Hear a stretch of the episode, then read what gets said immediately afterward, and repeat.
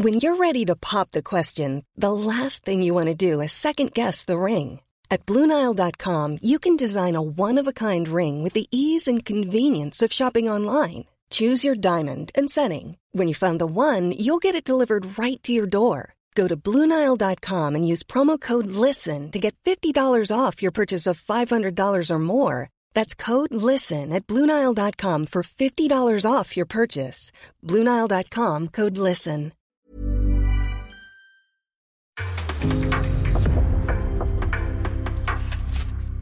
En podcast från Aftonbladet.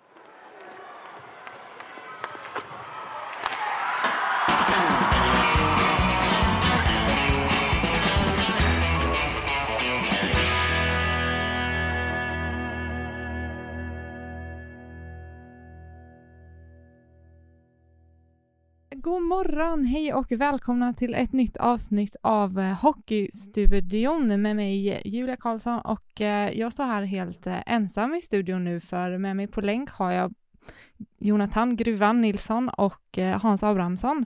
Hur är läget med er? Det är toppen här i Gävle i alla fall, måste jag säga. Jag har varit lite inkastad här på, på ja, lite slut, sluttimmarna sedan Mattias Karlsson, vår excellenta reporter, var tvungen att eh, vika in kepsen. Så att, eh, ja, men jag är, jag är laddad och sugen. Det kan vara bra också att inte hålla på och gå och förberedas för länge, utan att man bara kör. Jag tänker också, då får vi dina spontana reaktioner på allting. Precis. Hur, är, och hur är läget med dig, Gruvan? Jo, men det är toppen här i Stockholm också. Jag har faktiskt sett två fotbollsmatcher i helgen på plats. Eh, men självklart hängt med och kikat hockey också. Är det sant? Har det varit, men för jobbets räkning eller för? Eh, nej, nej, det var privat räkning faktiskt. Ja, ah, nu jag måste fråga, vad var du på? Eh, jag var på Sirius Uppsala, Sirius IFK Norrköping i Uppsala i lördags och sen var jag på derbyt igår eh, mellan Djurgården och AIK. Ah, stökigt. Ja, tyvärr blev det ju, blev det ju stökigt så vi, ja, vi lämnade och såg inte kvar sista minuterna där. Men, ja. Uh, vi... Vi, vi... fokuserar på hockeyn. Ja, precis, vi ska säga det. Vi går över till hockeyn där direkt. Det är, alltid, det är alltid bara spännande att höra vad folk har gjort i helgen. Jag blir alltid lite glad. Ja, man blir ju jättefascinerad att höra varför man åker till Sirius och kollar på, på allsvensk fotboll. Den, den, den, den har jag lite svårt att, att bara släppa sådär. Det måste finnas någon, någon hook där, eller?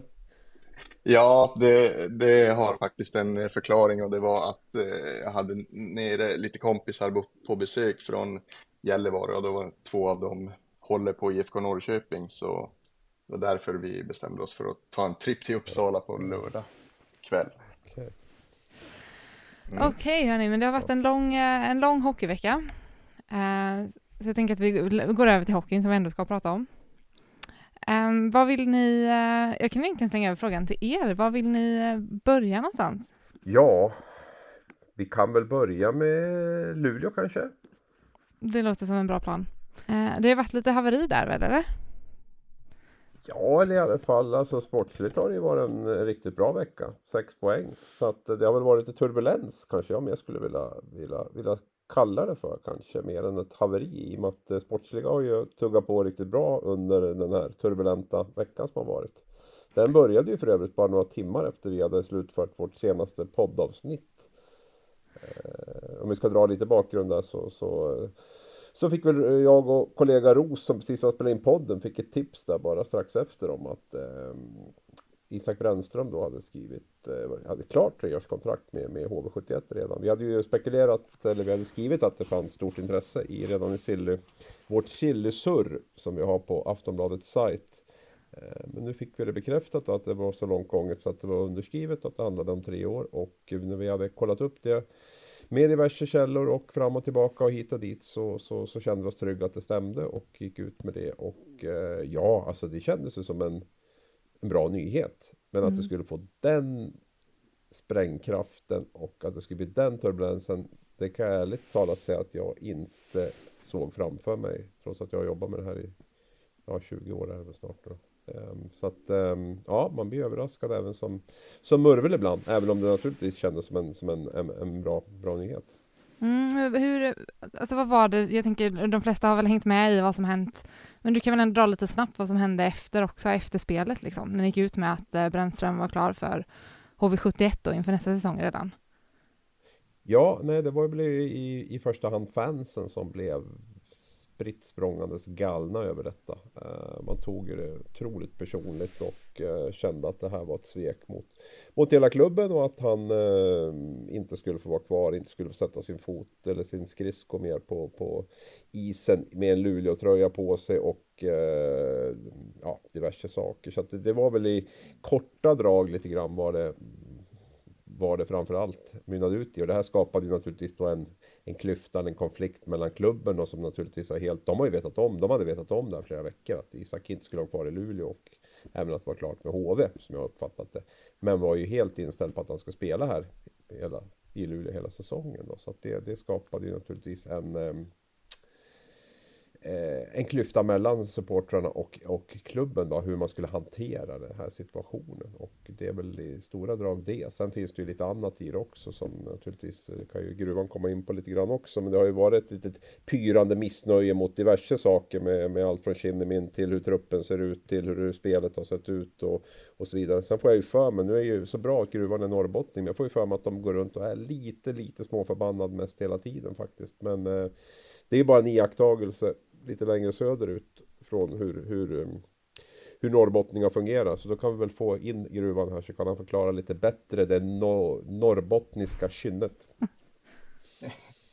Nej, men man, man blir väl kanske härdad av mörkret och kylan där uppe och utgår från det värsta i alla situationer. Det är väl det jag kan säga om mentaliteten som, som finns i vissa, vissa fall där uppe. Finns det en sån här känsla att alla är emot eh, folk som kommer från typ Norrbotten eller alla längst upp i norr och, och, och sådär? Att det, att det liksom är vi mot resten av Sverige, typ att övriga Sverige stort sett vill, vill oss illa? Ja, men eh, lite så kan det väl kännas att liksom stockholmarna, om man tar hur, hur vi jobbar där uppe i, i gruvan och eh, skickar ner alla skattepengar till Stockholm och eh, det byggs vägar här nere och så vidare och eh, man känner sig lite bortglömda där uppe och eh, hade man delat av liksom Norr, Norrbotten till ett eget land så hade det varit ett land med fantastiskt välstånd om man säger så. Eh, och eh, visst finns det lite väl stort fokus på södra Sverige och att man känner sig lite bortglömd och det kan väl bygga en liten liten känsla som kan vara bra att ha i lagsammanhang tror jag. Vi, vi mot världen. Men om man går tillbaka till liksom själva eh, Brännström-affären då, om man säger så. Vad, hur ska man som klubb sköta det? Det, är ju en, det blir ju en otroligt konstig situation nu för, alltså för allihopa inblandade, tänker jag väl. Alltså nu ska han ska spela en hel säsong i, i Luleå. Hur, hur sköter man det från början, när en sån här grej kommer ut? Liksom? Ja, det diskuteras väl säkert inom, eh, inom klubbarna, inte minst nu, hur, hur man ska göra. Och det är väl klart att det finns väl ingen, ingen optimal lösning på det. Det är, det är väl liksom två alternativ. Antingen så går man ut och berättar som det är eller också stoppar man huvudet i sanden och hoppas att det inte kommer att, eh, att läcka ut. Mm. Och vilket av de här två alternativen som är, eh, som är bäst eller minst dåligt eller vad man ska säga. Det, det är väl upp till varje klubb att, att värdera. Man kan ju man kan ju gå och hoppas på att det inte kommer ut naturligtvis. Men, men jag tror nog att det här ändå har liksom skapat ett, eh, lite mer funderingar runt det här. I Schweiz exempelvis är det ju väldigt vanligt att man kan gå ut väldigt tidigt och säga att den här killen kommer att spela i och skriva på för den här klubben till nästa säsong så han kommer att spela där och det är ingen, ingen big deal över det utan där, där, där gör man så och eh, ja i det här fallet alltså jag jag är ju, det är klart att jag har ju också, jag är ju en gammal stöt så att jag har ju också mycket det här med, med klubbkänslor och sådär. Sen, sen, måste man väl också se till hur, hur verkligheten ser ut där människor kommer från olika delar av Sverige, deras sociala situation ser ut på ett sätt. Vi har ett kontraktsystem i, i, um, i svensk hockey som ser ut på ett visst sätt också som, som gör det. Vi har vi har klubbar där de är som tidigt vill gå in och, och, och starta nya förhandlingar om, om, om en framtid och sådär. Så att det är ju liksom en... I den situationen som är så tror jag nog också att man måste acceptera att spelare eh, spelar i en klubb men spelar i en annan klubb nästa säsong. Sen, sen kan man väl alltid diskutera om det är bättre kommer ut i januari än i oktober. Det, det, det, är, det, är, väl en, det är väl upp till betraktaren att avgöra liksom hur, hur mycket allvarligare det är.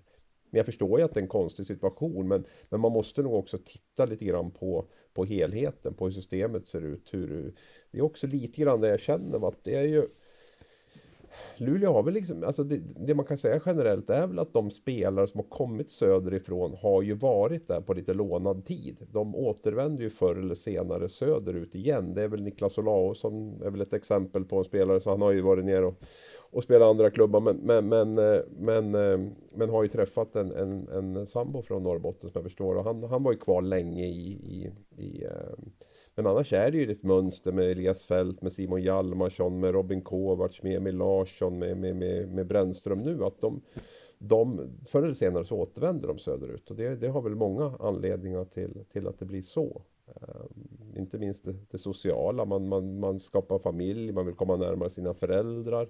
Uh, Luleå spelar ju borta väldigt mycket också. Det finns ju inget lag som flyger så mycket i, i, i ligan som, som Luleå gör med mycket övernattningar och sådär. Så, det är ju det tror jag också att man måste för, ha en viss förståelse för att plockar man spelare söderifrån så är risken stor att de eh, en dag också återvänder. Men jag måste fråga, har eh, Brännström, han, eh, eh vad säger man, han gått ut med detta själv personligen? Har han eh, bekräftat ryktena?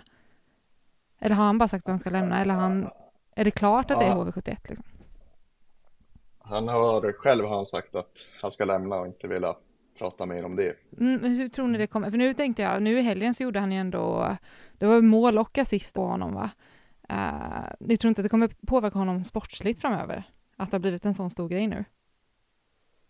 Eh, jag tror att det påverkade lite grann nu de första matcherna här nu, även om man hanterade det bra. Men jag tror ju liksom på, på, på, på sikt kommer det inte att göra det, för det kommer ju också bli, eh, i vardag. Eh, nu vet ju alla om det här. Nu har ju bomben exploderat. Nu har liksom turbulensen varit. Jag tror att det är betydligt bättre att det, på så sätt att det kommer ut nu då, än i januari eller inför slutspel eller vad det kan vara för någonting. Så det, jag, jag tror att det kommer att bli en Saker blåser ju över, det blir stora saker väldigt fort eh, 2022 men det är också så att saker blåser ju över och det här tror jag väl är eh, är en sån sak. Sen är det ju jättetråkigt att det liksom blir, blir hot och, och liksom gå till, till den överdriften. Men jag är inte speciellt förvånad heller när man följer det klimatet som är på, på diverse sociala medier och, och så, så, så är jag inte speciellt förvånad. Det är ju jättesorgligt och man mår ju mår ju skit rent ut sagt själv som, som reporter när man skriver en nyhet som innebär att liksom hans gravida sambo får, får hembesök av, av, av, av galningar som är där och, och, och knackar på dörren. Det är klart att det är ju Folk får ju tro vad de vill, att vi, vi liksom bara gottar oss i saker och ting. Men det är väl klart att både jag och Thomas har ju funderat både en och två gånger över vad vi, vad vi håller på med. Det, det ska jag villigt erkänna. Liksom, för att eh, är det värt det liksom, att hålla på med vårt jobb är ju att ta fram de här nyheterna, absolut. Och det, jag tycker de har rätt att veta. Om vi vet något ska, ska fans och, och, och alla få veta vad, vad vi vet. Ska vi börja och liksom resa, alltså, censurera våra egna nyheter så, så blir det ju väldigt svalt. Men samtidigt så känner man ju att ja, alltså vad, vad är nästa steg? Liksom? Vad, vad händer nästa gång vi, vi, vi eh, vi berättar någonting. Ska vi, blir vi fega som journalister blir vi ju inte bra journalister heller. Så det, det är ett jätte, jättedilemma i det här tycker jag. Och man, ibland känner man bara att vad, nej, jag lämnar över det här med, med, till någon annan liksom, som, som får ta den här skiten. För jag, jag har liksom ingen, ingen lust. Va? Men, men eh, sen sansar man sig väl lite grann. Och sådär. Men jag, jag, tycker det är beklagligt att det, att det är på det sättet. Mm. Har du något att tillägga Gruvan? Nej, det är ju förkastligt med, med hot och, och sådana saker såklart. Och eh, Abris, du var ju uppe i alla fall i, i Luleå och fick, fick ge Isak ett positivt besked i alla fall som han verkade bli, bli väldigt glad över. Kanske du kan, kan berätta lite kort. Ja men absolut, nej men alltså det är klart att mm, när sånt här kommer fram, Luleå gick ut öppet och berättade om att det var folk hemma hos, hos Isak och hans, eller hans sambo, Isak var inte ens hemma och, och det är klart att 99 procent av befolkningen är ju liksom, är ju vett vettiga och det här skapade ju också ett, ett, ett liksom en motrörelse mot det här där man, där man började samla in pengar då för att det skulle räcka i första hand till en blomsterbukett till, till eh, bland Luleå-supportrarna då. Eh, blomsterbukett till familjen. Det slutade med att det var 12 000 kronor insamlat och att det var ett rejält presentkort på en, eh, vad heter det, sån här baby, ja, man kunde handla babysaker. Babybutik. Ja. ja, jag ska inte nämna något namn.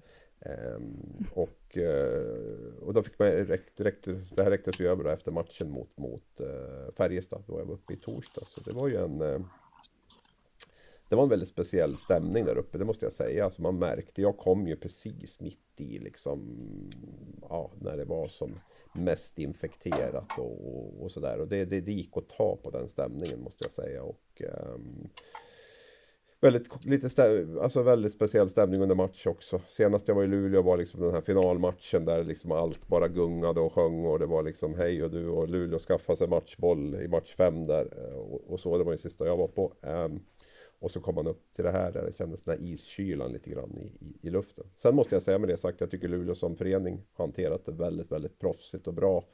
Eh, framförallt mot oss i, i medierna. Eh, där ska både Robert Hedlund och eh, presschefen och Stefan Hedlund, klubbdirektören, ha en jätteeloge tycker jag. För jag, jag, tycker de är bland de absolut proffsigaste att jobba mot i hela ligan. Och även det är lite grann det där jag bedömer i också. Vilka funkar när det blåser? Vilka är proffsiga när det blåser? För att det är väldigt lätt att vara proffsig när det går bra. Det är alla hjälpsamma. Men vilka, vilka gör sitt jobb även när det blåser? Och där ligger, där ligger Luleå i topp. Där ska fansen vara, vara stolta över sin förening tycker jag. För att eh, de, de, eh, de gör det väldigt, väldigt bra tycker jag. Och de har ju också en Luleå är en sån klubb som vill skapa ett engagemang, som vill ha närhet till fansen. Leksand har ju också varit där lite grann på det sättet och det är klart att när det blir bra så blir det ju väldigt, väldigt bra.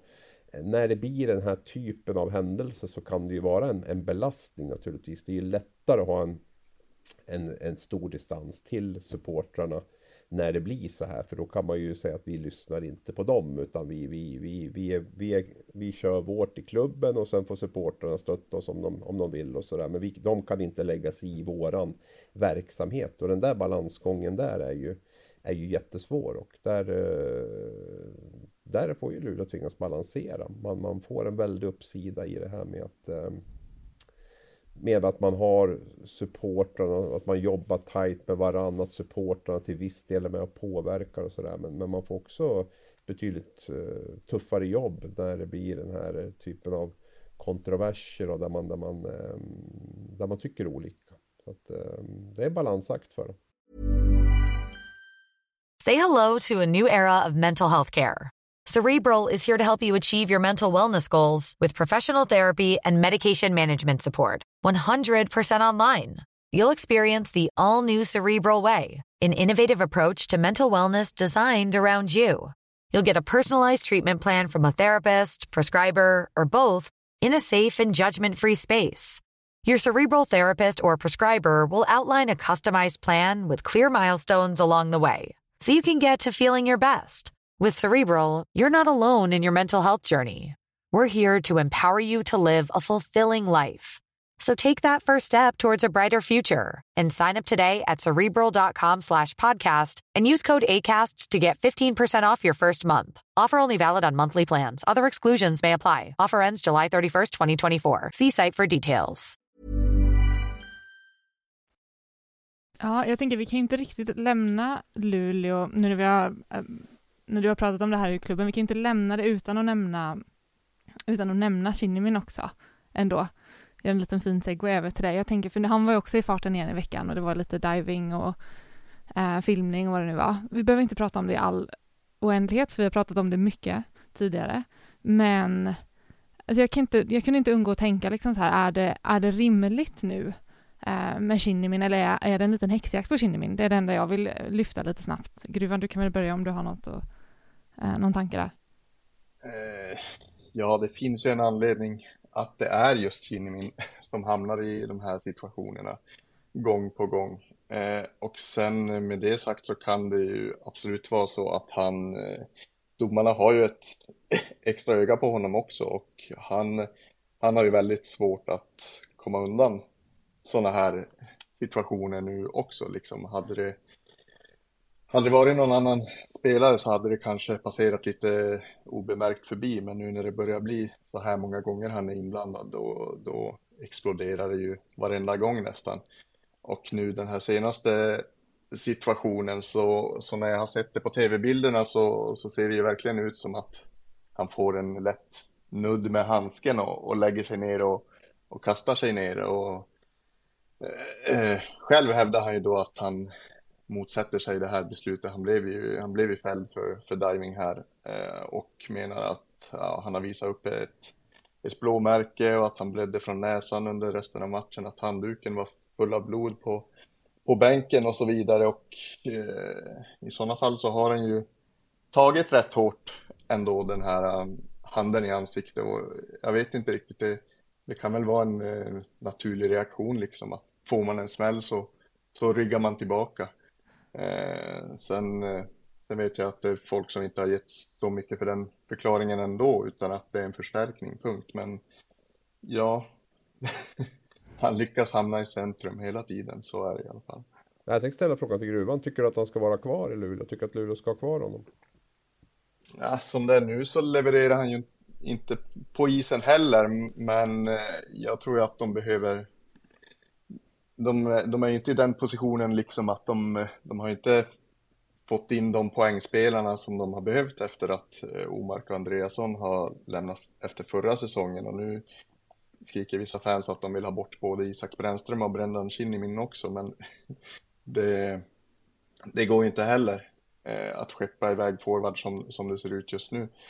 Men ja, på, eh, Ja, ja de, man skulle kunna absolut se över hans framtid här senare under säsongen om de får in något annat namn och att supportrarna redan från början innan han värvades så, så var ju många tydliga med att vi vill inte ha in en filmare, ska han spela för oss då måste han liksom eh, städa bort det där. Och det har han uppenbarligen inte gjort. Och förra hösten inledde han jättebra och gjorde ja, han slutade på 14 mål totalt och den absoluta majoriteten av det kom i början av förra säsongen. Sen nu, nu har han knappt gjort ett mål på, det är nog uppemot 30 matcher om man räknar, räknar in förra slutspelet. Så ja, tar många onödiga utvisningar också. Så, så just nu så tror jag väl att han eh, är mer en belastning än vad han gör nytta i laget. Håller du med Abris?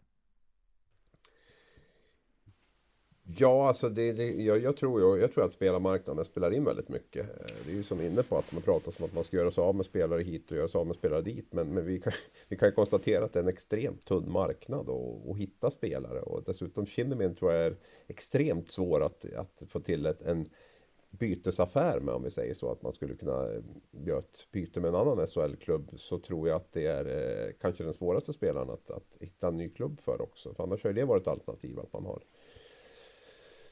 någon har tagit över Kinnemins kontrakt och Luleå har fått en annan spelare i, i, ehm, i utbyte. Då. Så att, men men det, är, det tror jag är jäkligt svårt faktiskt att, att, få till i det fallet. Jag tror inte det är speciellt många SHL-klubbar som är, som är speciellt sugen. Och, eh, det har ju varit ända sedan Kinnemin kom så har det varit en balansgång mellan, mellan att eh, mellan att han eh, tar för mycket istället för det han ger. Va? Och det är klart att jag känner ju att pendeln är svängt, svänger över och att det, att det tar för mycket energi. Oavsett rätt eller fel hit eller dit. Man kan bedöma situationer annorlunda. Men som det är nu så känns det som att det, det är en minusvariant för Luleå. Och jag tror väl också att hade de hittat en bra lösning på det på något sätt så, så hade de nog inte tvekat. Men det, det, handlar ju om kontrakt och det handlar om att ha spelare i truppen och det handlar om andra saker också. Där, där väger väl de fortfarande det är fortfarande för komplicerat skulle jag tro. Annars tror jag att man hade gjort det. Agerat redan. Mm. Mm, vi kan ju lämna eh, Luleå bakom oss nu och gå vidare till något annat kanske, om det inte är någonting annat ni ville nämna om Luleå rent sportsligt. Eh, som du sa, Abris, det har gått bra senaste veckan. Även om det stormar i truppen.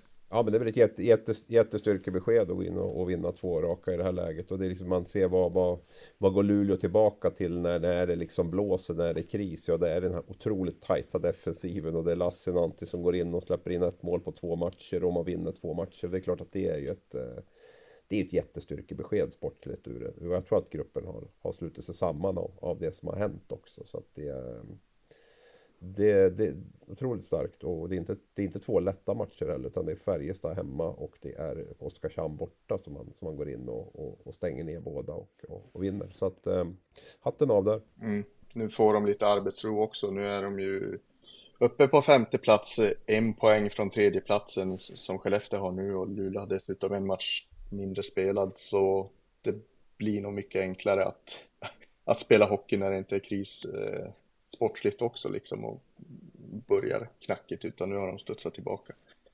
Mm. Eh, sen var det en lite intressant grej, eh, Oskarshamn-matchen just där, ishaveriet som eh, gjorde att eh, det var 80 minuters uppehåll.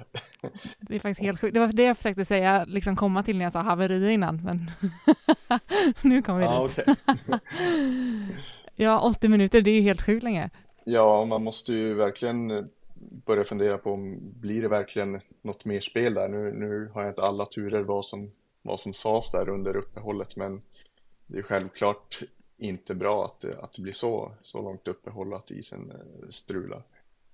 Ja, nej, om vi tar det här med isen så är det ju liksom inte första gången det händer i Oskarshamn heller. De har ju, de har ju haft isproblem tidigare och det är ju en det är ju verkligen en arena som, som, som lever på dispens. Hade det här varit för, hade de gått upp några år tidigare så hade de aldrig fått spela i den där arenan. Eh, nu har de ju tagit bort de där restriktionerna som fanns. Det finns väl, det är väl redan bestämt att det blir en ny arena där. Eh, men det ligger ju något år till fram i, fram i tiden i alla fall. Men, men det är klart att det är ju Det är väl klart att det är jättepinsamt när det händer gång, flera gånger efter varann att, att, det, blir, att det blir problem med, med isen där. Och nu var det väl nu behöver man väl ta tag i det där. Jag läste någonstans att det handlar om någon luftis, att det hade kommit in eh, luft under där. Då. Jag, ska inte, jag ska inte fördjupa mig för mycket i det där, men, men, men ehm, det låter ju inte speciellt bra i alla fall och det ska ju inte behöva hända i en, i en SHL-match. Men ehm, det mesta kan ju hända, det märkte vi ju inte annat. Till och med tv-sändningarna kan ju krångla ibland. Men det kommer vi väl återkomma till. Men nej, det är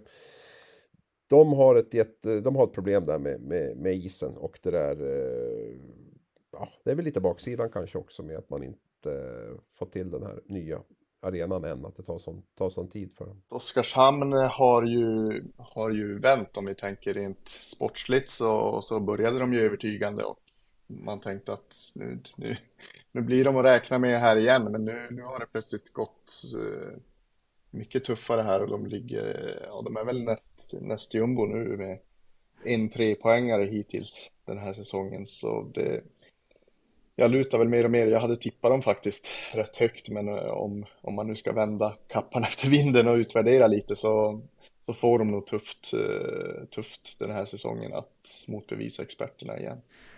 Om vi eh, fortsätter på, ehm, det är ju alltid kul, jag sa att vi inte skulle prata så mycket krislag idag, men det är ju lite roligt ändå. Ehm, det som stod ut, alltså siffrorna som stod ut mest i helgen kände jag väl ändå var Timrå Malmö 7-0. Det är väl, det har ju pratats mycket om Timrås offensiva stjärnor som de har värvat in eh, den här säsongen och eh, nu fick man ju verkligen se fulla potentialen här. Både Dahlin och Eh, Emil Pettersson gjorde ju, eh, inledde i första perioden och sen rullade på så det var ju, blev ju 6-0 innan tredje perioden. I slutet av andra perioden kom 6-0 på borta is i Malmö då. Då hade ju Daniel Marmenlind i målet redan blivit utbytt till eh, Adam Werner och kom två mål till efter det och då, då började ju publiken gå hem därifrån också. Sen, sen blev det till slut 7-0 och ja, välbehövligt för, för Timrå att verkligen få islossning. Och tufft för Malmö såklart som ändå har inlett SHL bra men eh, haft det lite tyngre på slutet. Det var fjärde raka förlusten det här. Det är väl lite oväntat ändå med, med, med Malmö. Jag tyckte det kändes som att de hade hittat en, en, en, en, en ett sätt att spela tillsammans och hur man skulle agera och vilken typ av lag man, man vill vara i, i inledningen här. Och nu har man ju gått på, på fyra raka. Det är klart att 07 på hemmaplan är ju det är ju jättepinsamt och det, så ska det ju inte behöva, behöva se ut. Så att, eh, men det säger väl också lite grann om hur jag tror det kommer se ut hela säsongen. Det är ju jättelätt att det är väl eh, Linköping har väl varit krislag, Brynäs har varit krislag, nu börjar man prata om Malmö, HV har varit krislag hela säsongen. Jag tror att det kommer att, och Rögle har varit krislag eh, och så. Va? Så att det kommer att svänga hela säsongen tror jag och det kommer att gå upp och ner för, för alla lagen. Det kommer att vara otroligt jämnt. Eh, HV har ju satt sig i en, i en tuff sits. De tror jag kommer att vara kvar där nere, åtminstone bland de tre, fyra definitivt sista platserna. Det, det kan, känns det garanterat som. Eh, troligtvis på de två sista kanske. Och, eh, men i övrigt tror jag det kommer att, att svänga väldigt mycket runt de här lagen. Timrå är ju lite sådär att när det fungerar så, så är det väldigt bra. När, när powerplay funkar, när, när stjärnorna levererar så, så funkar det. Eh, vardags Lunken går väl kanske inte lika bra. Eh, inga fantastiska siffror heller direkt sådär. Eh, man tittar på lite på den underliggande statistiken. Man skapar ganska lite, släpper till rätt mycket och sådär. Så att det, det är ju lite... De har, de har lite att jobba med, med Timrå även om det varit den här champagnehockeyn nu i, i, i helgen där så tror jag att också att det kan vara ett lag som kommer att få eh, jobba där nere. Ja, vi får se. Det är ju inte det är ju som vi alltid säger, det är en väldigt lång säsong framför oss. Ja, nej, men redan innan den här säsongen vet jag att många kollegor med mig också satt och kliade sig extra mycket i huvudet när man ska tippa tabellen den här säsongen och det heter ju ofta att det här är den svåraste eller ovissaste säsongen på länge mm. men här känns det verkligen som att eh, det här kommer bli ett år där alla, alla kan slå alla och vi kommer få se sådana här resultat lite hit och dit. Vad, um, vi pratade ganska mycket om HV eh, förra veckan, Abris. Uh, de tog ändå en, uh, en seger i, i helgen, även om det var i, i förlängningen. Men eh, vad, vad tror du där? Kan det vara, är det lite andrum för HV ändå, även om de förlorade mot Rögle i torsdags? Ja, andrum kommer de ju inte att få, men det är klart att det ändå är en liten, en liten, en liten kick i, i ryggen att man, att man får med sig en seger. Det har man ju definitivt inte varit bortskämd med. Eh, men, men eh, jag, jag, tror att de kommer få det väldigt, väldigt tufft under, under hela säsongen. Jag tycker framförallt med den här starten, vi är uppe i tio omgångar nu på de flesta lag.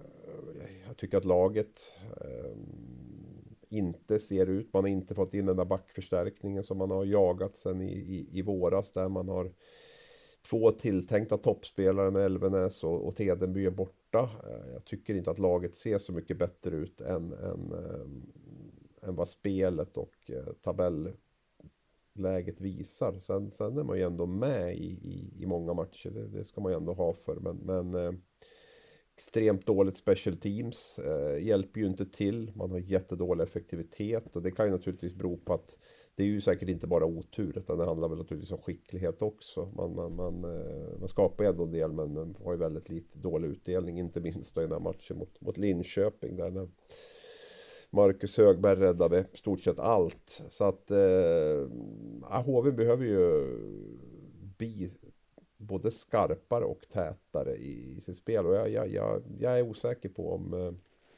om den här truppen som de har nu kommer att eh, ta dem så mycket högre upp i tabellen som jag var inne på tidigare. Eh, behöver nog bygga om den lite och det är inte så lätt. Det verkar vara extremt eh, tunn marknad. Linus Sandin var man säkert på och högg på, eller det var man ju garanterat. Eh, nu gick, valde han Rögle och sådär och eh, mm, jag vet inte. Det, det, Kent Norberg har ett tufft jobb framför sig ihop med tränare Tommy Samuelsson. Jag instämmer. Det, de har ett tufft jobb framför sig.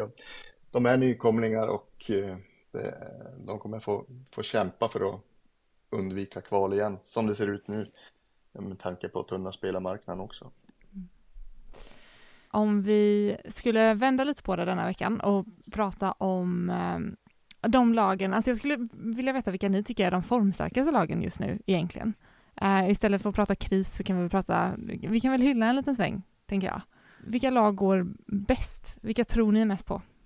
Tittar vi på de som har gått bäst nu på slutet så är det ju, det är ju Färjestad, Växjö och, och Leksand som är de, de, de tre hetaste lagen. Eh, passande nog så har jag väl två av de här tre lagen topp tre då med Färjestad och, eh, och Leksand. Så att ska, jag, ska jag säga, jag är ju väldigt mån om att ändå hålla fast vid mitt tabelltips på något sätt. Va? Och eh, därför så tror jag ju att eh, eh Färjestad och Leksand kommer att vara topplag även när säsongen är slut.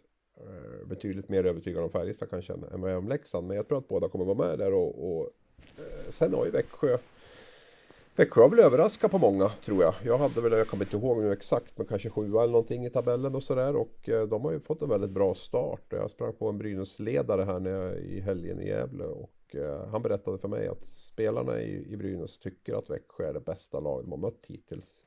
Eh, nu kan ju det bero på att Växjö hade en väldigt bra, just, bra dag just då, men samtidigt visar ju tabellen också att Växjö har varit bra och de tyckte att det var det var säsongens hittills bästa lag som de, de mötte då. Att, ehm, och Växjö är ju tillbaka lite grann tycker jag, när man är bra. Just den här backsidan eh, som man har. Eh, bra försvarsspel också, väldigt bra special teams. Jag tror man är i man ligger alltså på 114 i, i special team så det är ju jättebra. Men det är ju samtidigt inte så här, det är inte så här orimligt högt på något sätt. Det är ju inte 130 eller 120 eller någonting utan det brukar ligga runt 110, 111, 112 de, de, de lag som vinner efter säsongen. Så att det är ju det är ett väldigt bra powerplay men inte, eller ett väldigt bra special teams men inte orimligt bra. Så att eh, eh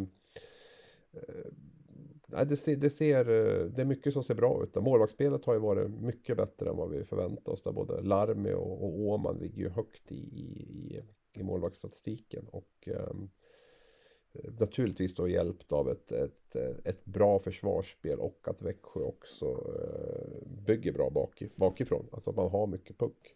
Ja, precis. Eh, Växjö ser också eh, lite bättre än än jag trodde också, speciellt på målvaktssidan. Jag tror jag tippar dem rätt eh, långt ner i tabellen inför den här säsongen. Var inte helt övertygad om att eh, det kommer eh, bli en, en lätt övergång från Sam Hallam och allt han har gjort där under tio år till nye huvudtränaren Jörgen Jönsson här. Jag tror inte att de kommer spela semifinal det här året heller, men de har inlett bättre än jag trodde med tanke på det nya, nya i Växjö. Eh, sen vill jag även när vi pratar form så kan vi lyfta Linköping som eh, verkligen har studsat tillbaka och är uppe bland de lagen du nämnde här om vi ser till de senaste fem matcherna så har de tagit 11 av eh, 15 möjliga poäng och, och eh, Marcus Högberg kan ju visa sig vara ovärderlig där bak för Linköping den här säsongen om han eh, fortsätter eh, storspela, eh, storspela i målet.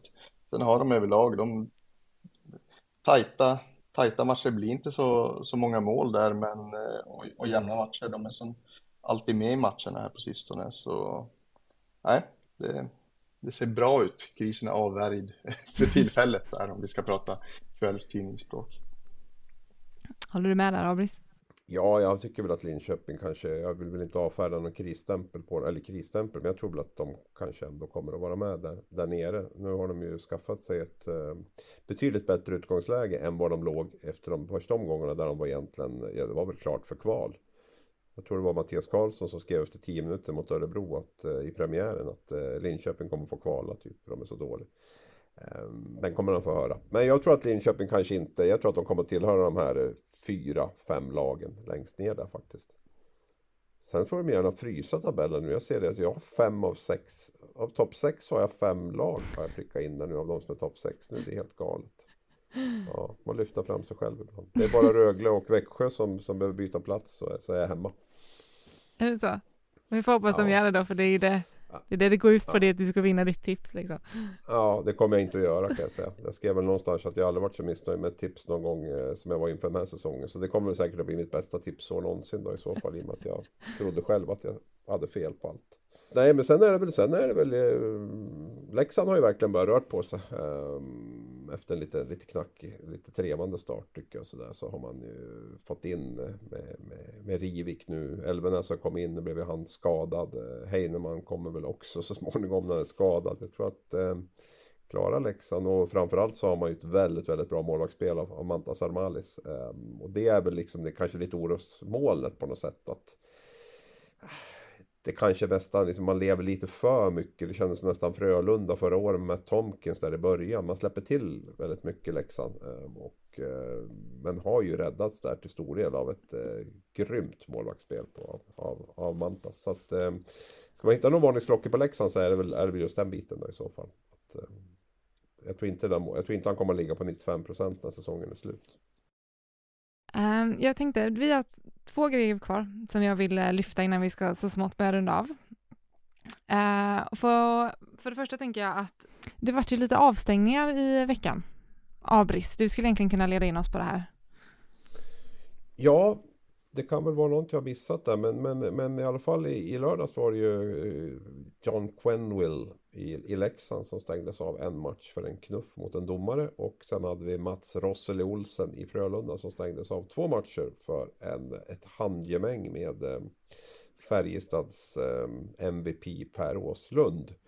Eh, och eh, det var väl som vanligt en del, del diskussioner runt det här med allt från att det var i klass med Peter Hollands överfall på, eh, på, eh, på Fredrik Styrman till att eh, det inte skulle vara någonting överhuvudtaget i stort sett. Och även med Quinwell så jämförde man ju vilt där med, med Joel Lundqvist fem matcher som han fick för en domarknuff för, för några år sedan. Eh, och, och sådär då. Så att det, det blir ju hela tiden att det, att det jämförs ganska mycket med, med andra situationer och sådär. Det är ju där beror det väldigt mycket på vilken halsduk man har på sig, hur man, hur man ser på situationen skulle jag vilja påstå. Vad känner du Gruvan? Var det rätt? Två matcher för Rosseli och en för Quinwill? Ja, om vi börjar med Quinwill så, så är det väl stenhårda direktiv mot att röra domaren. I det här fallet så tycker jag att, att faktiskt att eh, det här hade man kunnat släppa.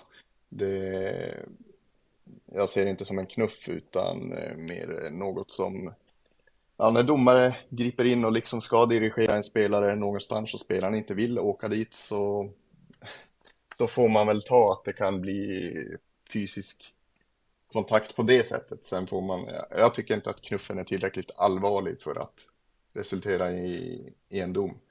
Så känner jag. Och det, det intressanta i det här också är att domaren ska, ska ju köra ut han i fel båsdörr också. Det är ju därför han ja. knuffar till honom. Det är ju, det är ju, det är ju inte deras bås ens en gång utan det är ju någon sån här där de kommer in eh, på isen typ från, från omklädningsrummen. Det är den dörren som står öppen och eh, och där ska domarna ut honom och det har ju inte Quinwell är ju lite mera orienterad än vad domarna är där så han har ju koll på att det är inte här jag ska, jag ska ju till mitt bås liksom så här typ och då trycker han till honom lite grann med, med handen.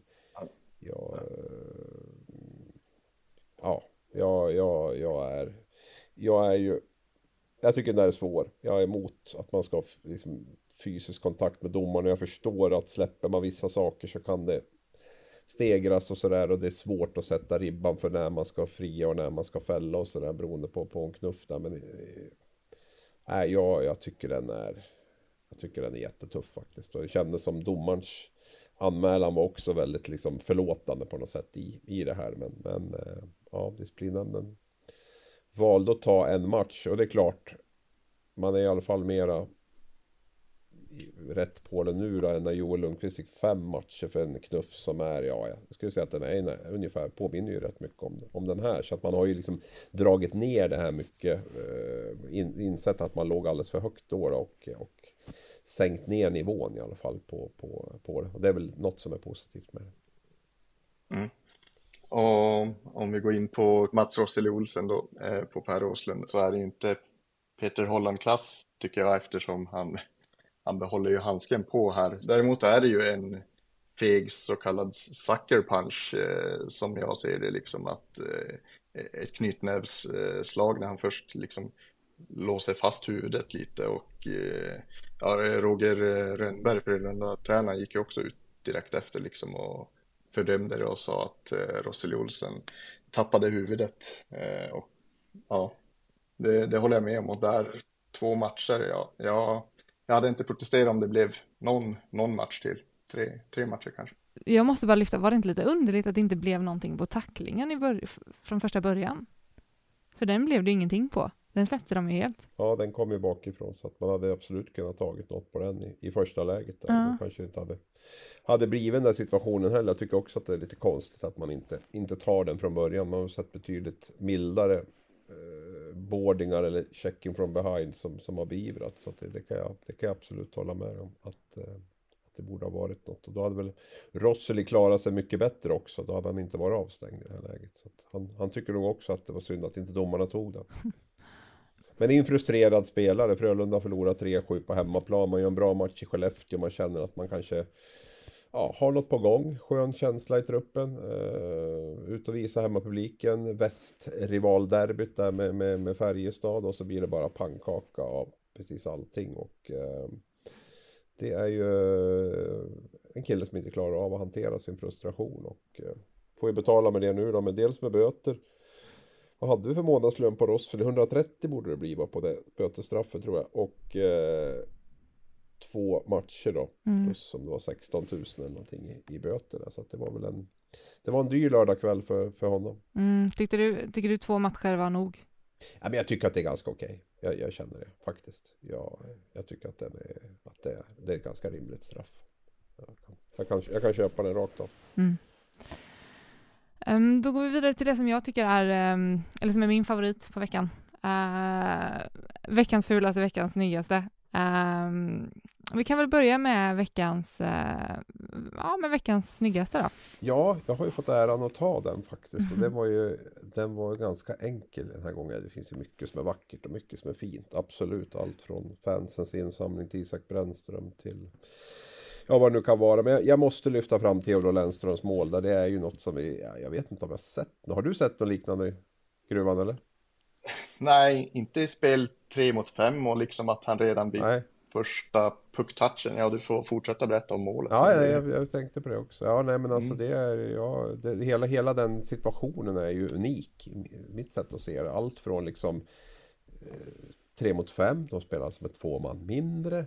Från hur han, eh, den här första touchen där han liksom stöter fram den ganska långt upp i, ända ut i mittzon. Och sen den här skridskoåkningen som är något i, jag vet inte, han måste nog ställa upp mot mot Nygård och, och någon till snabbskrinnare där. För det, det är bland det, bland det värsta jag har sett faktiskt. Och sen avslutet inte minst. Ja, alltså det, det absolut vackraste avslutet jag vet det är de här backhandlyftningarna högt upp. När man med sån kontroll kan göra de där sakerna. För där är det nästan alltid ledigt men det är så svårt, eller svårt, men för de som kan är det inte det. Men, men det, är, det är otroligt avancerat eh, avslut också. Han gör det där. Alla de här sakerna ihop gör ju att det blir eh, Ja, det är nog snudd på årets mål redan nu kanske. Så att, eh, nej, hatten av.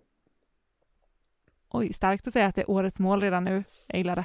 Ja, men det är så många ingredienser i det så att jag vet inte riktigt vad som ska... Eh, jag vet inte riktigt vad som ska mäta det. Jag vet inte hur man ska slå det riktigt. Mm. Jag, men jag, jag, jag blir gärna överraskad och ser att det är någon som gör det. Men, men då... Eh, just för att det är, det är så ett unikt mål i en sån unik situation och på ett eh, sånt unikt sätt som man gör det. Så att jag...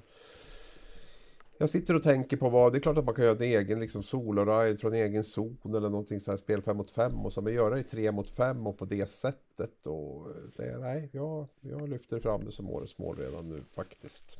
Mm. Eh, Gruvan, vi går över till dig då. Har du, en, eh, du har inte en bubblare till veckans snyggaste? Om du hade något mm, annat du ville nämna? Ja, ja, det har jag väl faktiskt. Liam Dauer Nilsson, 19-årige Talangen i Frölunda fick ju sitt första mål mot eh, Skellefteå, sitt första SHL-mål och eh, det är egentligen inte hans mål jag vill lyfta fram utan det är Joel Lundqvist, veteranen, ja, han är väl 40 nu, eh, som inleder, ja han sätter ju upp Dowie Nilsson i slottet med en passning och det föregås ju av att han eh, möter eh, Skellefteås stjärnback då Jonathan Pudas i, i vid sargen i, i offensiv zon och bara flytta på honom som att han är en juniorspelare. alltså det var oerhörd eh, skillnad i hårdhet i kroppen där såg det ut som Joel går in, visar vem som bestämmer, flyttar på honom och sen eh, serverar Dower Nilsson och eh, ja, han hyllades ju för det där av både Roger Rönnberg och Dower Nilsson själv efteråt och Roger sa väl att det är precis det här som gör att jag vill att Joel ska spela till han är 75 år gammal. Om vi går vidare till det, du har fått äran att ta veckans fulaste. Veckans fulaste, ja. Den är svår. kanske? Ja, vi, vi har ju varit inne på det lite. Det är väl en dubbeldels eh, det här Mats Rosseli Olsens slag. Kvalar nog in som det fulaste vi sett på isen den här veckan och eh, ja, den, den personen som tog sig till eh, Isak Brännströms bostad och eh, uppträdde hotfullt när hans höggravida sambo var hemma där. Det, det, måste, vara, det måste vara veckans fulaste. Mm. Och med den eh, noten så tänker jag att vi stänger ner Hockeystudion för idag om det inte är någon av er som har någon annan punkt ni brinner för som ni ville ta upp. Vi finns så jättemycket att prata om men jag tycker det låter som en, en, en bra idé att, att runda av. Jajamän. Men vänta Eh, Julia, vi har ju, vi har ju glömt den lyckade, de lyckade tröjhissningarna ska vi ju säga. Vi har ju haft konversation här med, med, med en trogen lyssnare som har mejlat oss om det här. Vi var inne på det tidigare program att vi inte riktigt hade koll på när nästa tröjhissning sker. Det här var ju i samband med att Ove Molins eh, misslyckade tröjhissning. Den ska för övrigt upp på torsdag nu, det vill jag också nämna. Ove Molins tröja, Vepa heter det, ska upp i taket på torsdag. Men det som han mejlade oss om då, det var ju att Rögle skulle hedra sina trotjänare då, och eh, de, de har ju suttit upp i taket tidigare men de har ju byggt om Catena Arena eh, höjt taket och då var man ju naturligtvis tvungen att plocka ner de här och nu skulle de upp igen och man gjorde det i en ceremoni där vad jag förstått det som i alla fall allting fungerade perfekt och det eh, måste vi väl hylla Rögle för va? Ja, det måste vi verkligen. Att äntligen så är det en, eh, en hyllning som har funkat den här säsongen. Ja, Det är nu det, är nu det vänder. Ja, ja precis. Och vi har alltså sex tröjor i Catena Arena som hänger där uppe. Stefan Elvenäs, Kent Svensson, Lennart Åkesson, Roger Elvenäs, Kenny Jönsson och Jakob Johansson. Vem är din favorit Gruvan av de sex? Eh, ja, men Kenny Jönsson får jag väl säga. Roger Elvenäs och de var väl kanske lite före min tid ändå. Men Kenny som, vad var det han spelade? Var det OS samtidigt som han spelade i Allsvenskan? Du har säkert bättre koll, men det, det var imponerande. 2006 va? Mm. Ja, det får bli Kenny. Din, Kenny. din favorit Abris? Ja, Jag är ju uppväxt med Elvenäsarna. En är, Stefan är ju ett år yngre än mig, Roger är ett år äldre än mig och jag har faktiskt mött dem väldigt mycket när de var, dels när de var pojklagsspelare men även i, i, i division 1 där nere och det, ja, som det hette på den tiden, division 1. Och det är ju, ja, de, de, de två var otroligt skickliga så, till, till, tillsammans. Så att, ehm, jag lyfter upp Älvenäsbröderna då.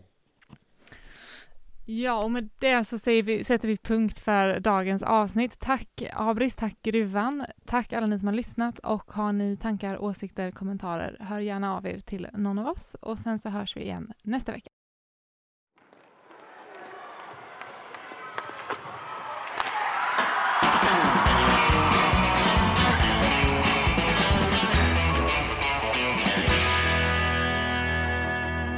Du har lyssnat på en podcast från Aftonbladet. Ansvarig utgivare är Lena K Samuelsson.